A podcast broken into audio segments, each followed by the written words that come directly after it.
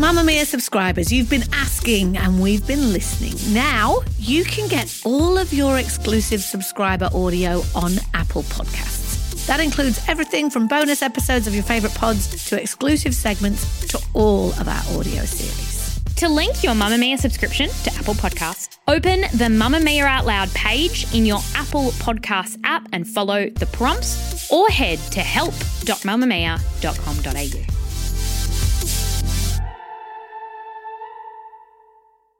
You're listening to a Mamamia podcast. From Mamamia, hi, I'm Claire Murphy. Welcome to the Quicky, getting you up to speed daily. Since parts of the country started to reopen only to those who are fully vaccinated, there's already been some ugly scenes at retail and hospitality venues.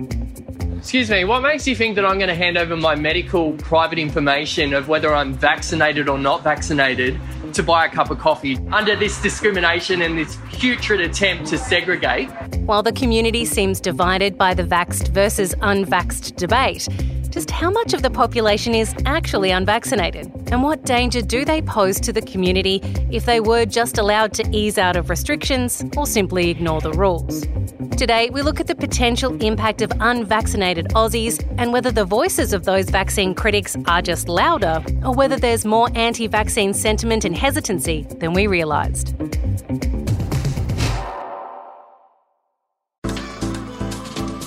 Move by Mamamia is the exercise app for anybody, anywhere. And in case you missed it, we dropped a brand new stretching collection that can be used to improve mobility and bookend your favourite sweat sessions. Mamamia subscribers get unlimited access to Move, and we drop new workouts every single week. If you're on the hunt for movement that makes you feel good, head to move.mamamia.com.au and use the code MOVE10 to get $10 off a yearly subscription. It's a conversation many Aussies are having with each other around the country right now. Why is that person in your friendship circle, family, or workplace deciding not to get vaccinated? Why are they choosing to stay at home rather than enjoy the freedoms vaccinated people are getting as some states emerge from lockdown? Don't they want to travel again? Don't they want to keep their jobs? What will they do once borders start to reopen? Don't they know that it's dangerous for them and anyone around them who are vulnerable?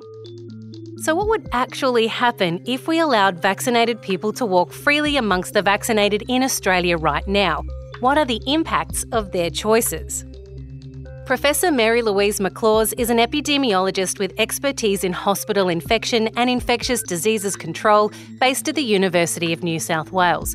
Professor, if it's a person's choice not to be vaccinated, why shouldn't they be allowed to take the risk of catching COVID themselves out in the community where there are active cases? What's the worst that could happen here?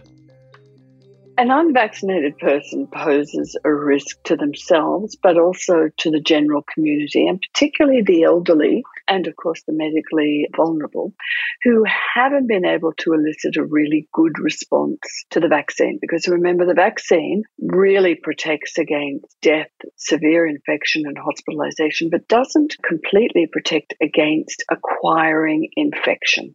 And for those who are vulnerable and elderly, they may acquire infection from an unvaccinated person and they could die.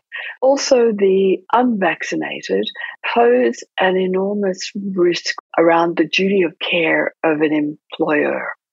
Because while the employer may be able to find a way around allowing the person to come to work to be protected from spreading infection at the workplace by testing them with a rapid antigen test every day before they enter the workplace, the unvaccinated employee could actually acquire infection from vaccinated staff because vaccinated staff may have a silent or very, very mild infection because they're vaccinated and pass it on to the unvaccinated. And that unvaccinated person has an unpredictable response to COVID and could be mild or could be severe, could be hospitalized and could die.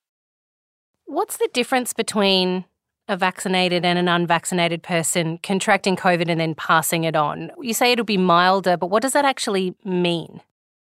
When we look at vaccine efficacy, it's about what was observed in phase three trials for the group that were vaccinated compared to the group that weren't. And for symptomatic infection, for the group that were vaccinated, that vaccine efficacy reached 88% protection against infection. However, with Delta, sadly, that's been reduced in some countries to about 79%.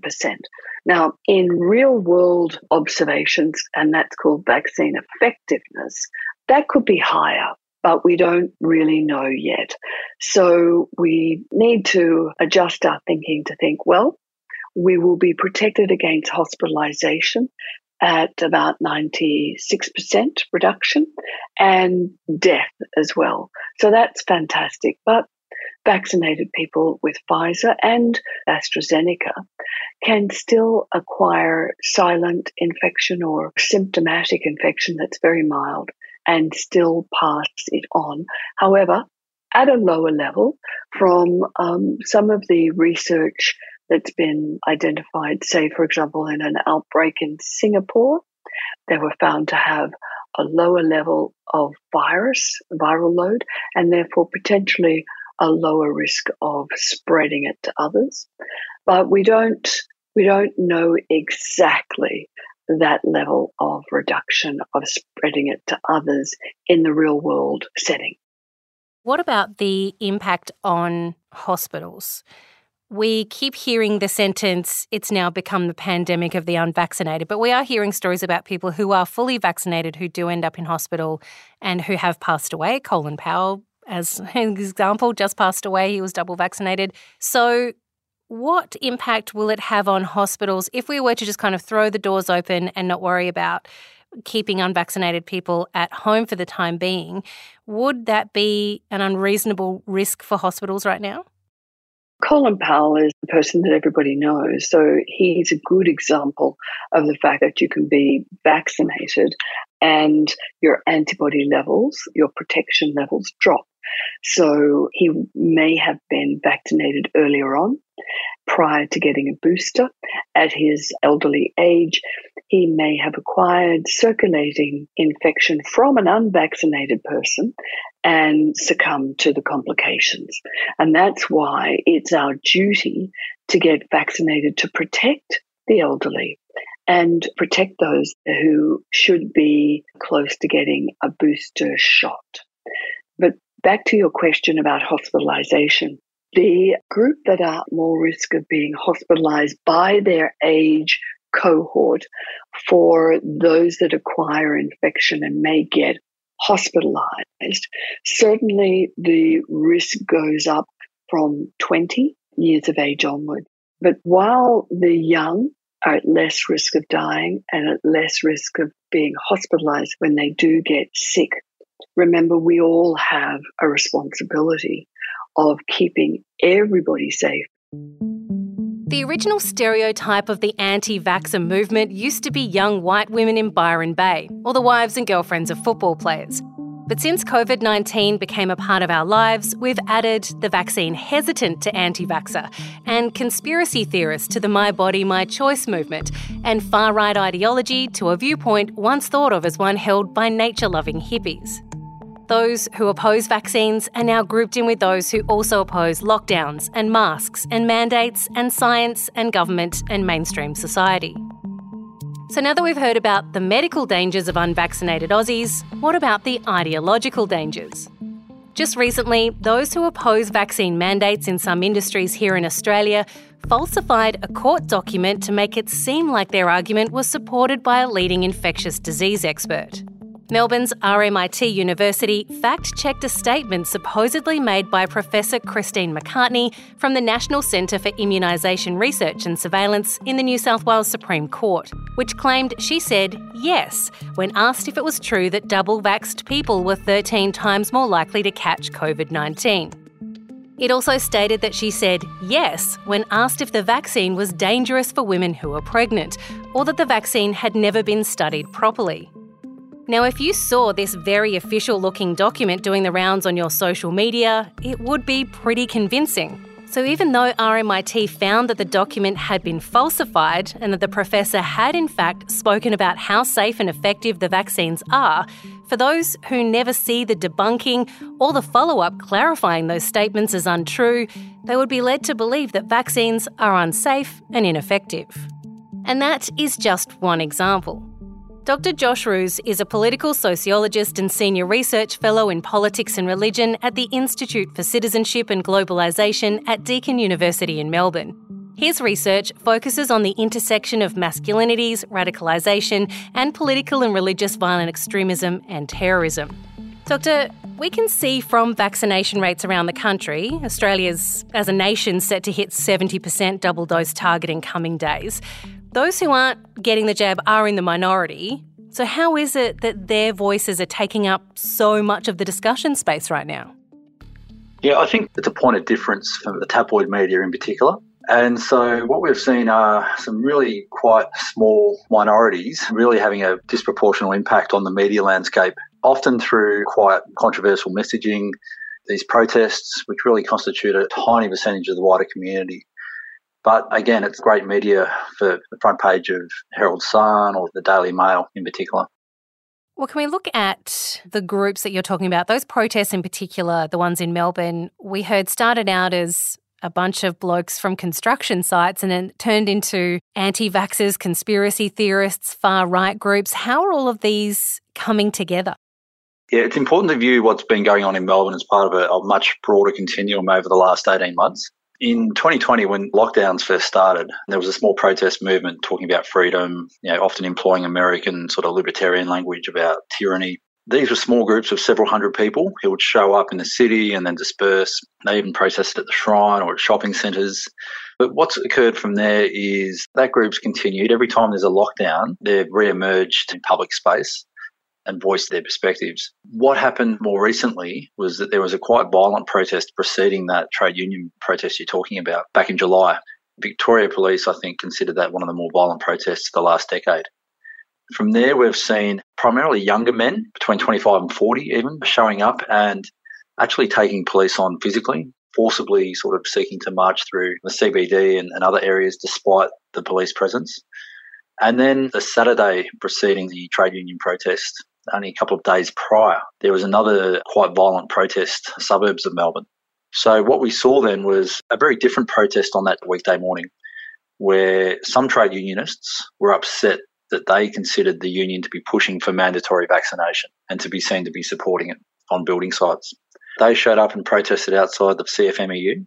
And from there, it only took a matter of minutes, if not less, for the freedom movement protesters to pick up on that and they're a broad amalgam of right wing activists and far right activists, anti vaxxers, QAnon conspiracy theorists, and others to come down and to join in and then start to broadcast that through their own, what they call alternative media outlets. And that grew from a couple of hundred angry trade unionists who were in the minority through to several thousand people. From there, the momentum kicked off. So, what's tying them all together? Is it the anti vax stance that's bringing them together, or is it distrust of the government? What is it that gets them on a level playing field? There are a number of core concerns that cross these disparate groups. There's a strong distrust in government. There's a strong alignment with the sort of language that we've seen come out of the US in particular, the libertarian language about standing up to tyranny and freedom. And this idea that there's some sort of liberal elite who are controlling the mainstream media, who are basically exploiting these lockdowns to enhance their power. And for some people, that resonates. For people who have been locked down for 18 months, stuck at home, who are seeing this on social media, they may well say, well, no one's listening to me. I feel a little bit disempowered or angry about this. I'm going to go and protest. But there are active groups, in particular the far right and alt right type actors, who are seeking to use this anger and these displays of public dissent to mobilise and to grow their movements. And that's where this is particularly problematic and dangerous. You mentioned there some of the language surrounding these particular groups and protests, and some of it seems to now be appropriated from other groups, minority groups from past historical issues like segregation, apartheid, and the Holocaust. We saw an anti vaxxer take down her social media after posting pictures of her and her family wearing the yellow stars of David. Like Jews were forced to do in Germany, why are they appropriating historical racism to now sell their movement? I suppose there's a determination you've got to make in trying to assess this. Are these people deliberately seeking to misrepresent, for example, National Socialism and the fight against fascism? And you would say in groups like the White Rose Society, they're attempting to represent themselves as anti fascists who are fighting for freedom. But on the other hand, you've got people who are broadly speaking looking for anything they can find in history to relate to what they're doing. For some people who are involved in these movements who aren't necessarily aligned, they see themselves as fighting against the lockdown, as you know, have been put out of work, who are angry and feeling alienated, and are looking for historic parallels with what they're going through. These are clearly you know, very misguided and need to be called out where they are. But unfortunately, that's the state of public discourse at the moment. So it feels like, from a perspective of an Australian consuming media via social media, for example, or through traditional means, that this group is big and strong and vocal and increasing. Just how dangerous is that to us as Australians and where we stand in our democracy? Where does this kind of impact us the most? Just how dangerous is it? We know from the momentum of these groups and observing them online that it's grown from several hundred people to about 15,000 people online in the various forums who are highly active and posting non-stop all day, every day. I mean, much of this is an online movement. They may come together physically, but they're feeding off one another all day, every day, quite late into the night, often all night. So there is that small momentum, but it is a tiny percentage of the community. Where this absolutely is most dangerous is where these narratives are being picked up by mainstream politicians, in particular those on the right, the far right of the Liberal Party. Certain politicians are picking those up, running with them, and seeking to exploit them, publishing them on their web pages, meeting with activists, going to various events, speaking publicly at them, and giving them a sense of legitimacy ultimately what these anti-vaxxers and these far-right groups and that broad amalgam of groups that have emerged are seeking is legitimacy. They want to be seen as standing up for people. They want to be seen as the voice of the people. And so to that extent, when a mainstream politician amplifies their message, that's where it starts to get dicey because you're actually starting to see the mainstream media reporting these movements messages. You're starting to see them come into people's houses through TV and through social media. And that's where they start to gain real traction. The world is in a difficult moment of division. But Australians continue to roll up their sleeves despite the barrage of information, misinformation, fears, pressures, and emotions involved. As of yesterday, the ACT was at over 95% first dose for over 16s, New South Wales 92%, Victoria 88%, Tassie 83%, SA 76%, WA 73%, Queensland 72%, and the Northern Territory at 70%. All states and territories are predicted to hit the 80% double dose vaccination target by the end of December. The ACT and New South Wales are already there. But no vaccine is always 100% effective. Some people will experience breakthrough infection. Some will have a reduced antibody response and will need a booster sooner rather than later. Some can't get a vaccine for medical reasons or are still too young to get one. So while the risks to you as a healthy, recently fully vaccinated adult being in contact with someone who's unvaccinated are very low, there will be vulnerable people in the community who'll have to weigh up whether they re enter the world with unvaccinated people side by side or stay isolated and stay safe. The choice, as always, is yours. This episode of The Quicky was produced by myself, Claire Murphy, and our executive producer, Siobhan Moran McFarlane, with audio production by Ian Camilleri.